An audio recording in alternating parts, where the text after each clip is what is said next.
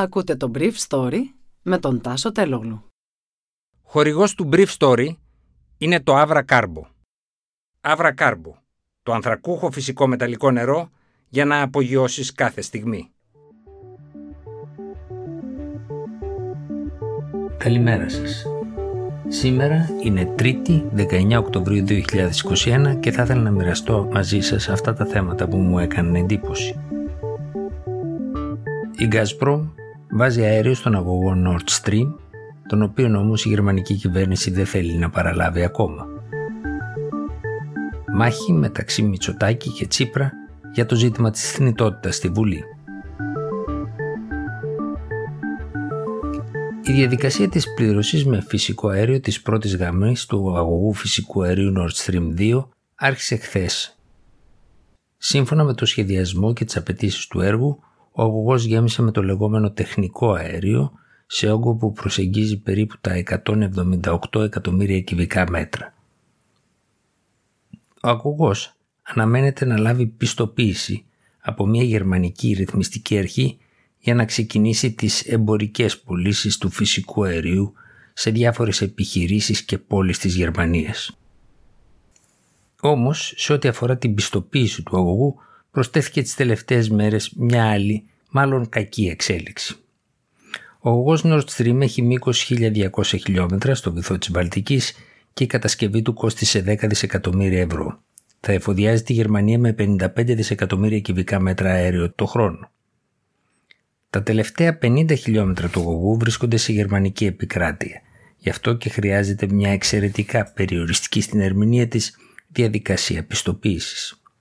Στις 4 Οκτωβρίου η Ομοσπονδιακή Αρχή που θα δώσει την πιστοποίηση στον αγωγό και έχει έδρα τη Βόνη έστειλε επιστολή με την οποία καλούσε τους υπεύθυνους της εταιρείας Nord Stream 2 μεταξύ των οποίων και ο επικεφαλής της πρώην Γερμανός Καγκελάριος Γκέρχαρτ Σρόντερ να απαντήσουν σε πολύ συγκεκριμένα ερωτήματα.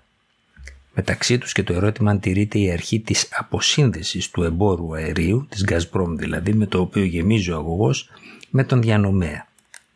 Το πρόβλημα είναι πως η εταιρεία του αγωγού είναι 100% θηγατρική της Gazprom.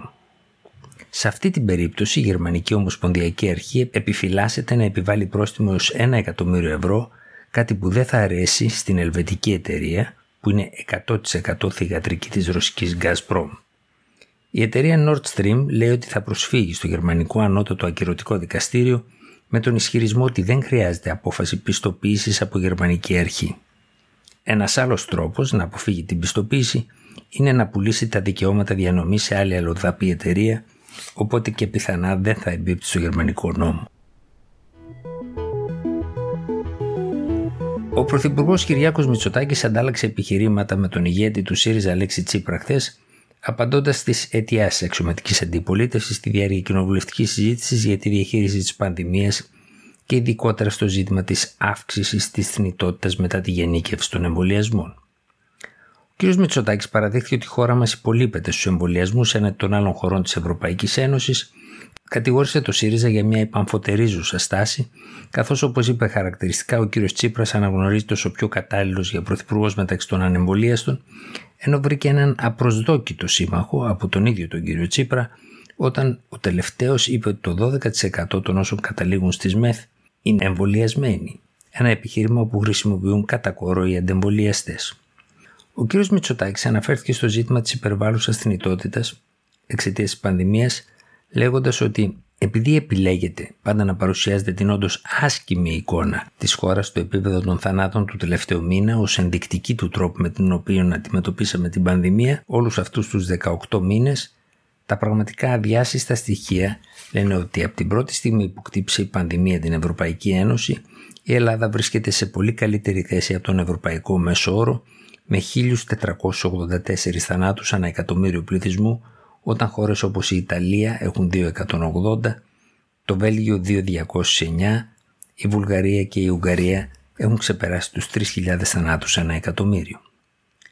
Στον κύριο Μητσοτάκη δεν μπόρεσε να απαντήσει με πιστικούς αριθμούς ο επικεφαλής της αξιωματικής αντιπολίτευσης, αλλά σχεδόν ταυτόχρονα ένας απόν από την αίθουσα της Βουλής, ο Ευάγγελος Βενιζέλος, σε συνέντευξή του στο κρατικό ραδιόφωνο.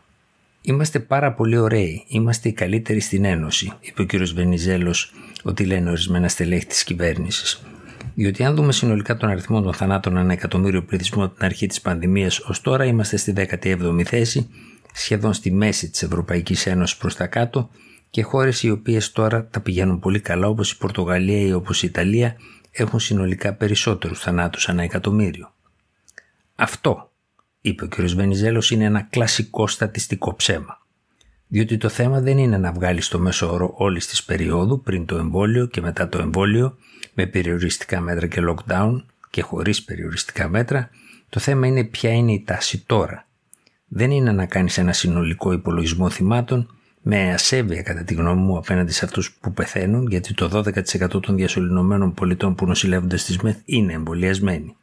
Άρα και στους θανάτους κάθε μέρα έχουμε ένα ποσοστό περίπου ανάλογο το οποίο είναι εμβολιασμένων, μικρότερο ελπίζω και πιστεύω γιατί ακριβώς το εμβόλιο τους προστατεύει. Αλλά βλέπετε, κατέληξε, ότι η συνύπαρξη εμβολιασμένων και ανεμβολιαστών δημιουργεί αυτό το πρόβλημα. Όταν λοιπόν εγώ είπα ότι στις 4 Οκτωβρίου έχουμε 17 θανάτους ένα εκατομμύριο ενώ η Πορτογαλία έχει 2 και η Γερμανία έχει 4, είχα υπόψη μου πολύ πιο επεξεργασμένα στοιχεία. Ήταν το Brief Story για σήμερα 3η 19 Οκτωβρίου 2021.